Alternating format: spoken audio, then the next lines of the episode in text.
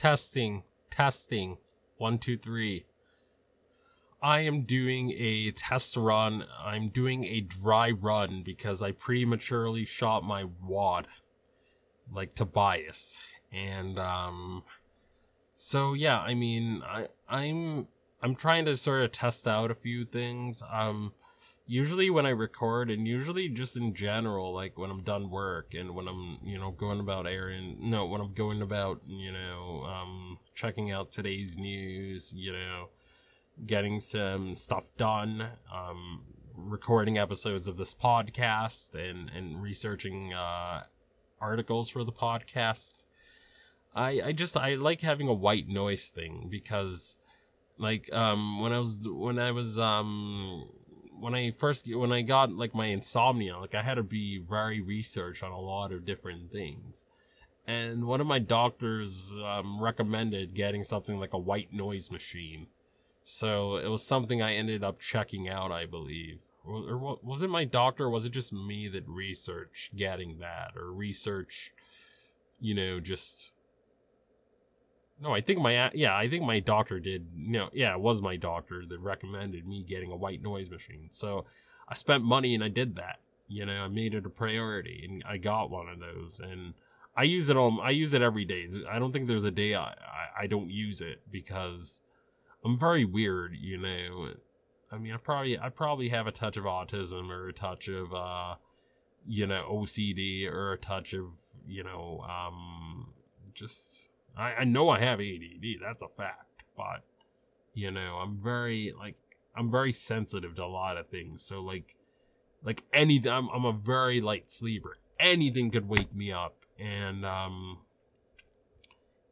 because of that, you know, that, that doesn't help my insomnia, but I haven't always had insomnia my entire life. It was only in the, it was only since 2012 to about tw- late 2016 that I was able to get that that I had it and then I was able to cure it. So 20 late 2016 was when you know I, I I got I finally had a treatment plan with my doctor and I had some good and I had some smoke and I was cuz when I first started getting back into marijuana again like a couple years ago um back in 2016 early then i had a um tabletop vaporizer i was using and then i bought a couple handheld vaporizers and i was mostly vaping my weed most of the time and then reusing the avv vaping that again or, or, or smoking that later or whatever. But um but i was mostly i was i was major for the majority of the time i was just vaping. And it wasn't until late 2016 that i was smoking it believe it or not. You know, I like to stand for smoking. I do because a lot of people, I feel, I feel with, with cannabis being more mainstream, they're like, there's a lot of people in the cannabis industry. You're like, oh, you don't need to smoke your cannabis. You, you know, um, if you want to avoid the pesky, horrible effects of smoking, like they almost try to stigmatize smoking and try to push everyone into vaping and edibles. You know, they're trying to sort of squarify the culture a little bit. I mean, I get it. You know, I'm not, I'm not as hardline as, as some activists or some cannabis pioneers.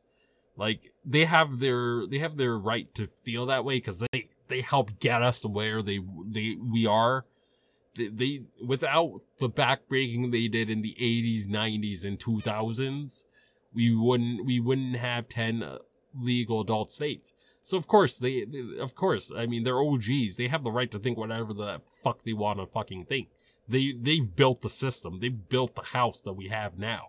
So uh, of course I'm gonna differ with them because they have a different rela- They have a stronger relation. They have the strongest relationship to the plant that out out of anybody. You know, we're just we're just all posers compared to them and but I mean, I don't, I, I kind of defer from them in the fact that, I mean, I do want mainstreaming because if it's, if, if you're, if you're flipping the chat, the chat, the TV and the Today Show is talking about marijuana, you know, it gets normalized with elderly people, which I, which is mostly most of their audience, my, my humble opinion. And, um, it gets it, it, it gets tolerated and it and it, it gets it spreads to demographics that are highly against it, but have a lot of voting power. Power, you know, boomers, despite despite you know sort of aging and being you know elderly now, and and some are in their seventies, early seventies. It's like it's like they have they still have a lot of voting power and, and you know what they say elderly people always vote. They don't miss a they never miss an election. They don't even miss election they don't miss election for dog catcher. They vote for city council they vote for the sheriff they vote for the county clerk. They don't miss a single election. Dog catcher n- not a single one they always vote. So if you can get that demographic to buy in into cannabis and you can get middle america to buy into cannabis, I'm I'm okay with that. I'm okay I'm okay with it making some concessions or you know providing more options like vaping and and and, and gummies and you know and and cannabis inhalers. But at the same time, I don't want I don't want smoking to be demonized. Smoking is the OG method of using it. It's what cave what cave-ins, what people who discovered you, cannabis in in in, in Asia and in, in, in the Middle East is what it's what they were doing. That was the first form, smoking it.